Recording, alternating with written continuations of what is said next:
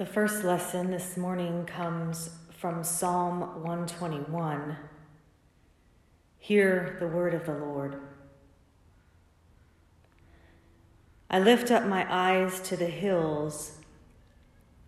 From where will my help come? My help comes from the Lord who made heaven and earth. He will not let your foot be moved and he who keeps you will not slumber. He who keeps Israel will neither slumber nor sleep.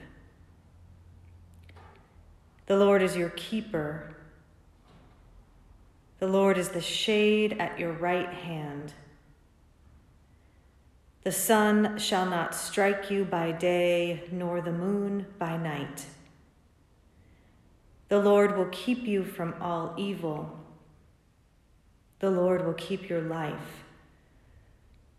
The Lord will keep your going out and your coming in from this time on and forevermore. Friends, this is the word of the Lord. Thanks be to God. The second lesson this morning comes from the Gospel of John, chapter 3, verses 1 to 17. Friends, hear the word of the Lord. Now there was a Pharisee named Nicodemus, a leader of the Jews.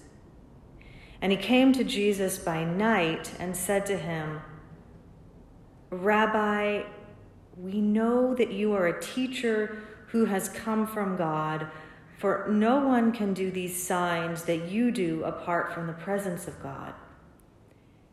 And Jesus answered him, Very truly I tell you, no one can see the kingdom of God without being born from above.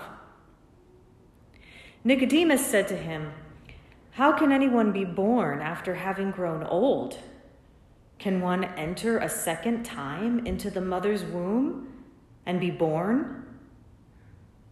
And Jesus answered, Very truly I tell you, no one can enter the kingdom of God without being born of water and spirit. What is born of the flesh is flesh, and what is born of the spirit is spirit. Do not be astonished that I said to you, You must be born from above. The wind blows where it chooses, and you hear the sound of it, but you do not know where it comes from or where it goes. So it is with everyone who is born of the Spirit. And Nicodemus said to him, How can these things be? Jesus answered him, are you a teacher of Israel and yet you do not understand these things? Very truly, I tell you, we speak of what we know and we testify to what we have seen. Yet you do not receive our testimony. If I have told you about earthly things and you do not believe, how can you believe if I tell you about heavenly things? No one has ascended into heaven except the one who descended from heaven, the Son of Man.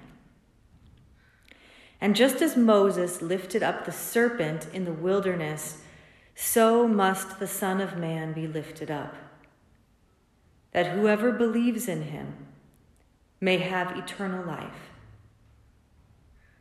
For God so loved the world that he gave his only Son so that everyone who believes in him may not perish, but may have eternal life. Indeed, God did not send the Son into the world to condemn the world, but in order that the world might be saved through him.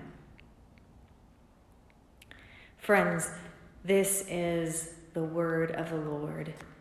Thanks be to God. I want to offer just a brief pastoral word as I sit in the sanctuary today that is empty on a Sunday morning. I am very aware of how isolated each one of us might feel in our own spaces.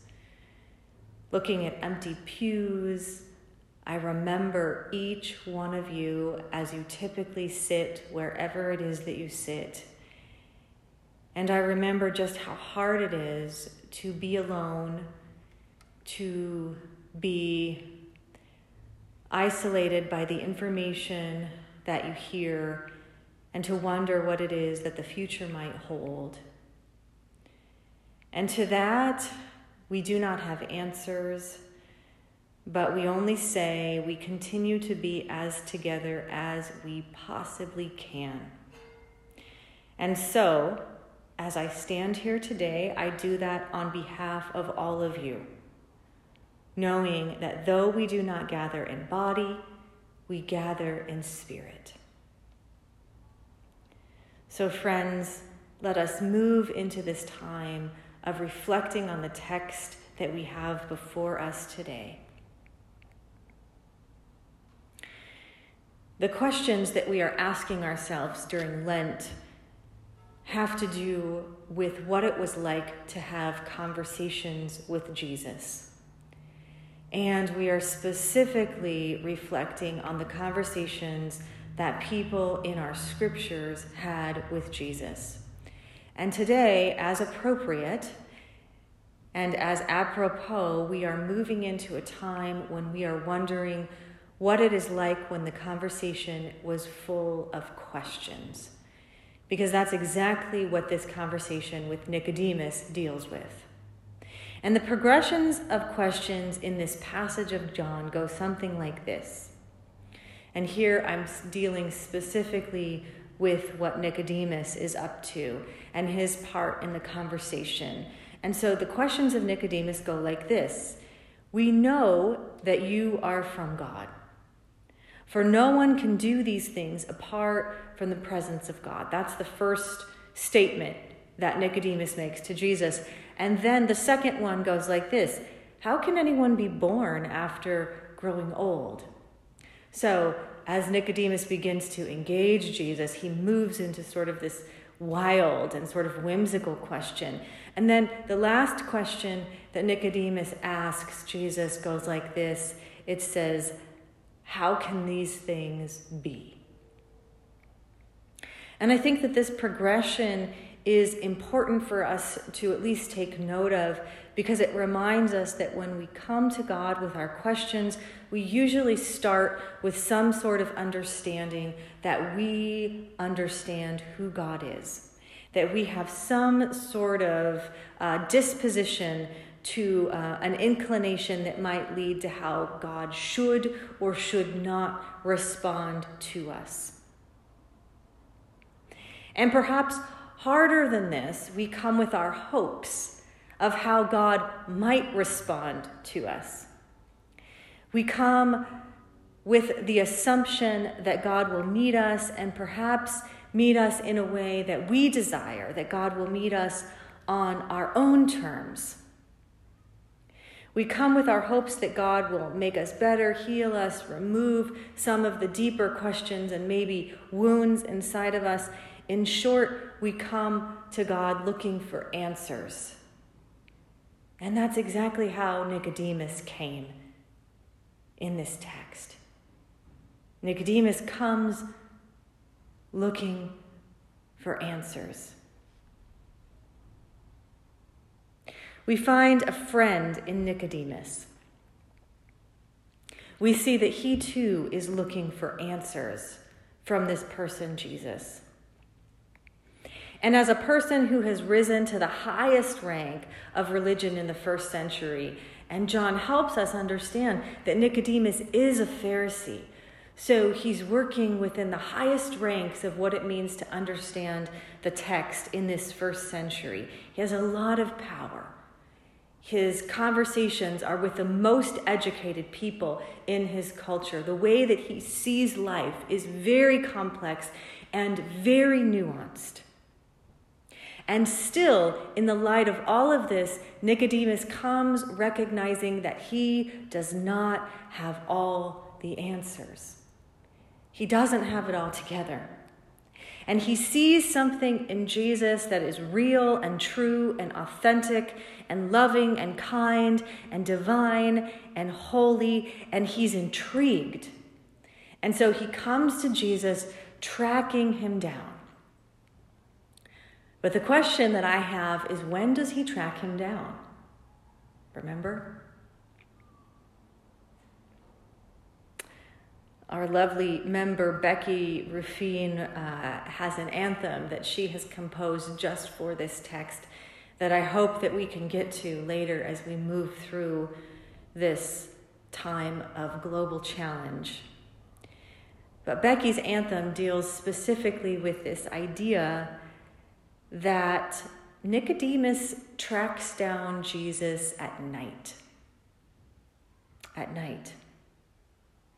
And the fact that he comes at night means a few things. He might not want to be seen with Jesus. Uh, that might be the best time that he can sort of preserve his own livelihood within the first century and preserve the life of Jesus. He might not want to endanger Jesus. There might be some safety issues. But the other thing that we know and that we can gather from the fact that, it, that he comes at night means that there's something that Nicodemus was afraid of, whether that was social implications, personal implications, implications within the larger culture. We recognize that there are fears that Nicodemus was encountering as he came to Jesus. He was afraid. And I want to note that perhaps when we wrestle with our own fears about who God is, and when we actually sort of put those questions onto paper and look face to face into our own questions about who God is, that we might be afraid there might be things about those questions that have implications that, that might be too hard for us to have ears to hear.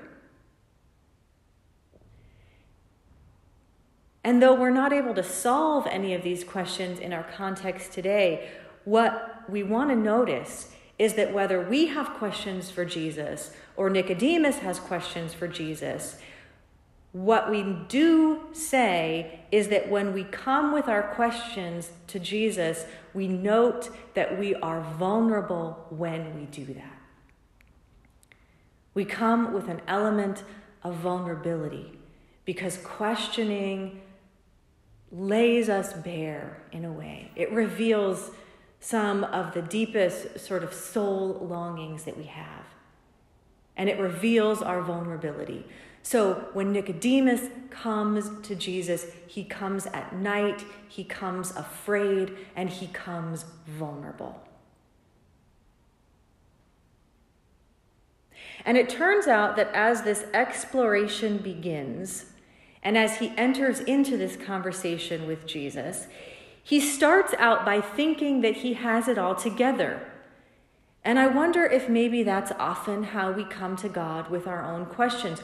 We come often, and this is not a criticism, this is just the way we are as human beings. We come thinking that, that maybe we've got it all together. Maybe we learned enough in Sunday school. Maybe we learned enough from the folks around us. Maybe we've lived long enough in order to have a strong perspective. And so we come thinking that we have it all together, or maybe we can anticipate where Jesus might be going. And that's sort of where Nicodemus goes. Remember, he starts with, I know that you're from God because you couldn't be doing these things unless the presence of God was with you, right? So, so, Jesus, so Nicodemus starts with what he knows, and that's his way of sort of beginning to enter the situation with having some sort of platform to stand on, having it all together to some degree. And then as the conversation unfolds, Nicodemus, the, Nicodemus's presumptions begin to unravel. He starts strong, and then as Jesus responds to him, Nicodemus holds firm, but he pivots just a little. He sort of opens up the space for questions. The second question that he asks is a good one. It, it, sounds funny in the way that we hear it. He says, How can you enter back into your mother's womb? But Jesus essentially says that you need to be born again. What's born of the flesh is flesh, what's born of the spirit is spirit. And so there's this sense in which birth has to take place to understand the kingdom of God. And Nicodemus is curious by this, he doesn't understand it. So he says, What do you mean? Do we enter into our mother's womb again?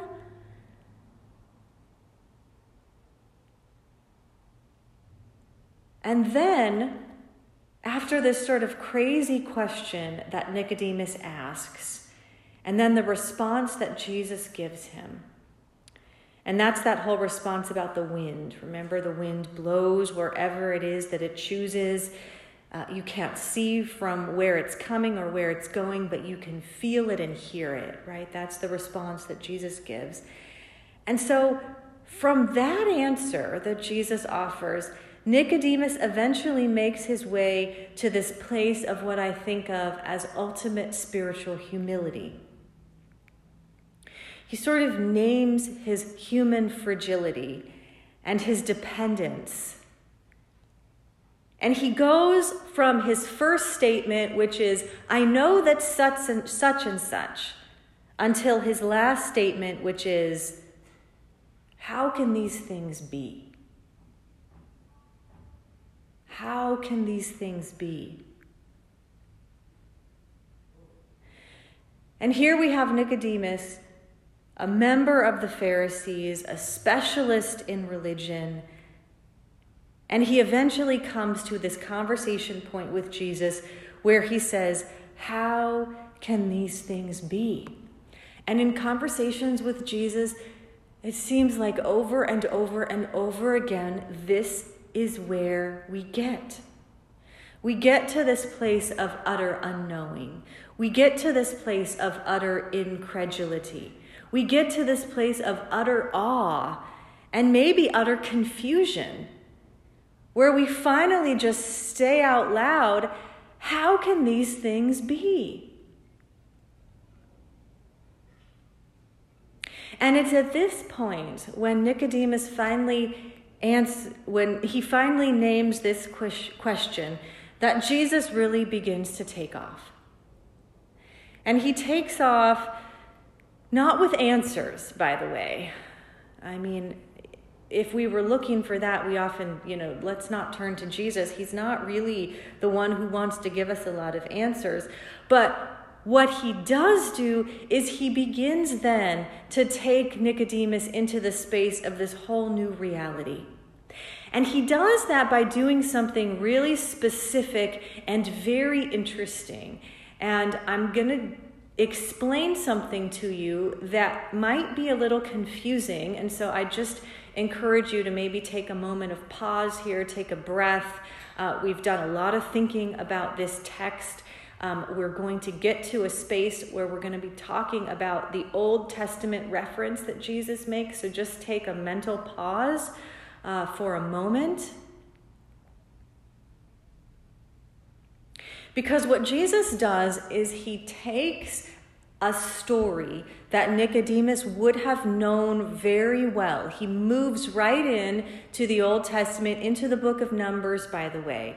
Uh, the book of Numbers, chapter 21. It's right around verse 9. Um, it's the third book of the Bible. If you'd like to kind of reference that during this uh, during the listening of this sermon. That's not the worst idea in the world. I think it actually might be kind of helpful uh, to get a sense of where it is that Jesus is coming from. And he says, You've heard this idea about Moses and the serpent, which of course Nicodemus would have heard. Now, that's an idea that's not in our common lectionary. We we don't uh, know this story off the top of our head. It's not like the Passover. It's not like the crossing of the Red Sea. Um, it's not like the stories of King David. This is sort of an obscure story within the book of Numbers, but it's important for what Jesus is talking about, and it's something that Nicodemus would have known. And what Jesus says is, You've heard about the story of Moses and the serpent. Now, just like that happened, so I will be lifted up, so that whoever can see me can participate in eternal life. And then from that point, Jesus gets into, of course, one of the most famous texts in all of the Bible, John 3:16. For God so loved the world that whoever believes in him shall not perish but have eternal life. But that verse, John 3:16, is directly connected to this text from the book of Numbers, Numbers chapter 21. This whole idea of Moses lifting up the serpent. And that was a story that happened when the people were in the wilderness. The serpents surrounded the people, and there was death all around. As a matter of fact, the people interpret that as the judgment of God. Now, there's nothing in the text to help us understand that that judgment is accurate, but that's how that surrounding by the serpents is understood. So, death was all around them during this journey through the wilderness. They have this time with the serpents where random death has just surrounded them, and they cry out to God for help. And God tells Moses something very specific. God says to Moses, Make a serpent and lift it up so that the people can look at it and they can live. Very interesting solution to this problem that the people face in the wilderness. But what happens in the story in the book of Numbers is that the people are healed by coming face to face with the fact that God is with them in the midst of their own fear. That God does not run away from the fear, that God does not cause the fear as the people might have understood that God did, but instead that God, through leadership, mandates that the people examine their fear face to face and this examination becomes the source of their healing. And Jesus knows that this has a lot of traction for his conversation with Nicodemus. I realize it also has a lot of traction for us today, given what we're facing. But to stick with the text for a moment, Jesus knows that this has a lot of traction within the first century because there was a lot to be afraid of. I mean, let's remember that Nicodemus comes to Jesus by night, he comes through fear. There was a lot of waiting for God to show up and change things. And in the middle of this fear, what Jesus says to Nicodemus is that the way of healing is found in the reality that we have to face the fact that fear does not have the final word. In fact, through leadership, community, and faith, fear can actually be stared straight in the eye and can provide the pathway to healing and salvation. And this is why Jesus compares himself to the serpent in the book of Numbers. Because what Jesus knows is that eventually he himself will embody everything that we are afraid of. He will embody everything that the first century was afraid of. That had only begun to happen. But as the book of the Gospel of John unfolds, Jesus will encounter all sorts of things and will come into contact with all sorts of people that God is not supposed to be a part of. He will hold all of that fear within his own body, and he will eventually, in flesh, everything about God that we are afraid of by taking in death into himself on the cross. And it will be through that that he will make his stamp on human history about how deeply God has chosen to love the world. Friends, just like every other story that we have encountered, it is not out and around that God goes, but it is in and through. That is the way that God chooses, and that is the way that we are to set up this ultimate celebration of God's love that leads us to this wonderful text of John 3:16 for God so loved the world. For God so loved the world that God does not go out and around but God goes through. Inasmuch as God becomes and infleshes and takes on every single one of our fears, from the fear of living in the wilderness and being surrounded by snakes, to the fear of dealing with the encroachment of Rome in the first century, to the fear of dealing with COVID 19 in the 21st century. You see, we have always been afraid of death. That is not new to the human condition.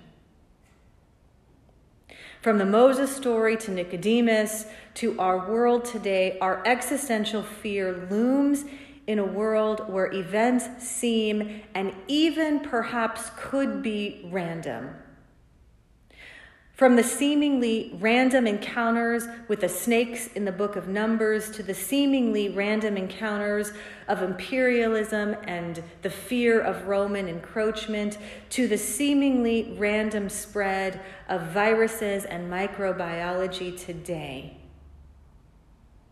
You see, COVID 19 is a new virus, but fear is nothing new to the human condition, nor is death.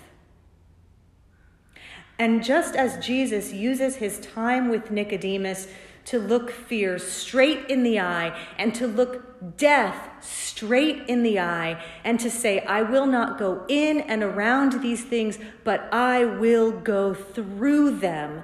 So too we must hear that promise that this makes the claim of our own belovedness and the way that God continues to choose us every single time.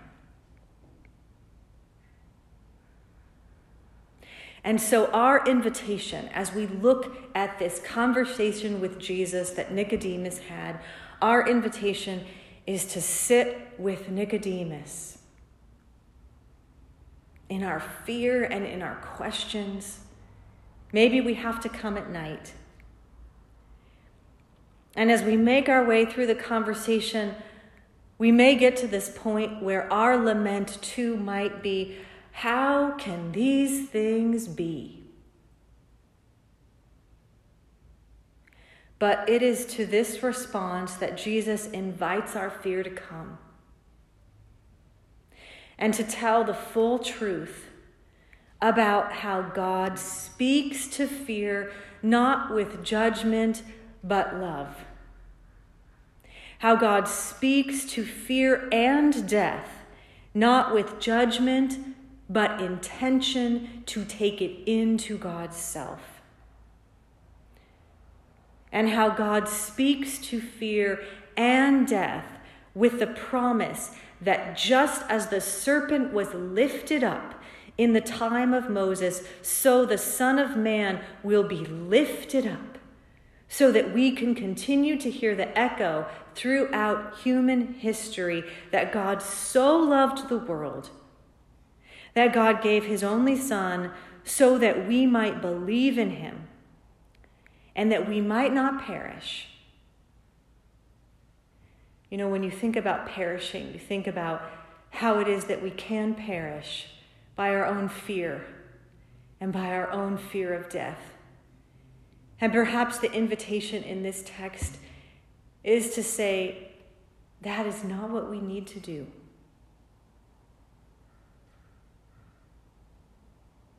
So that everyone who believes in him may not perish, but instead may hold the promise that we enter into this thing.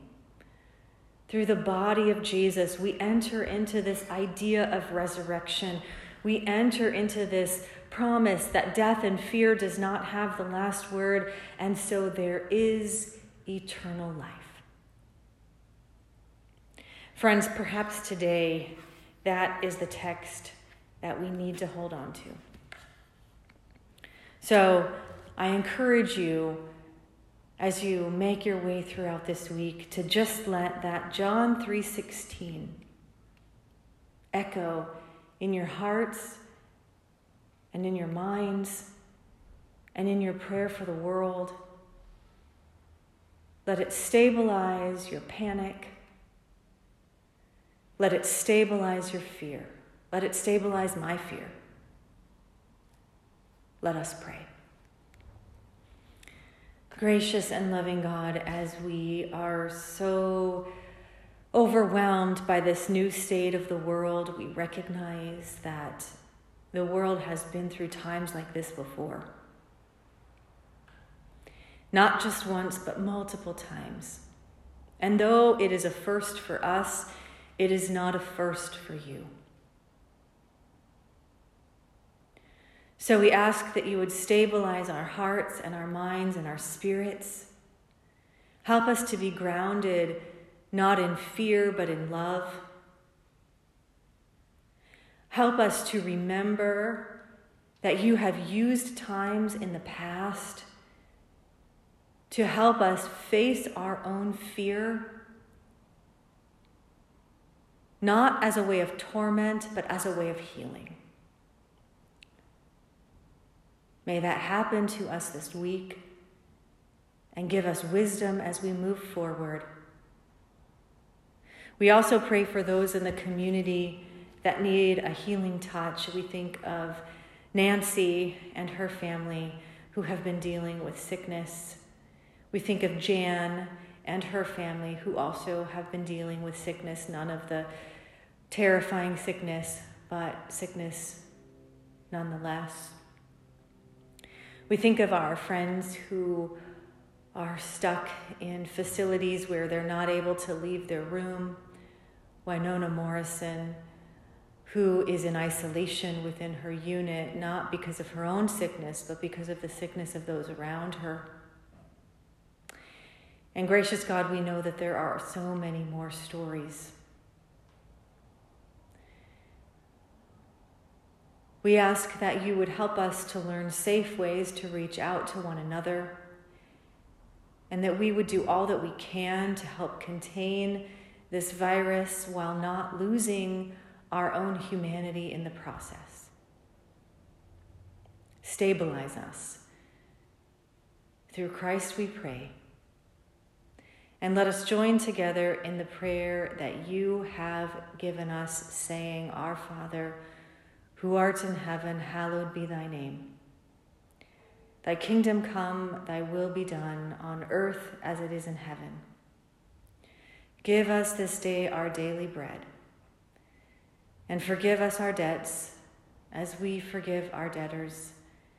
And lead us not into temptation, but deliver us from evil. For thine is the kingdom, and the power, and the glory forever. Amen. Blessings on you as you make your way through this week.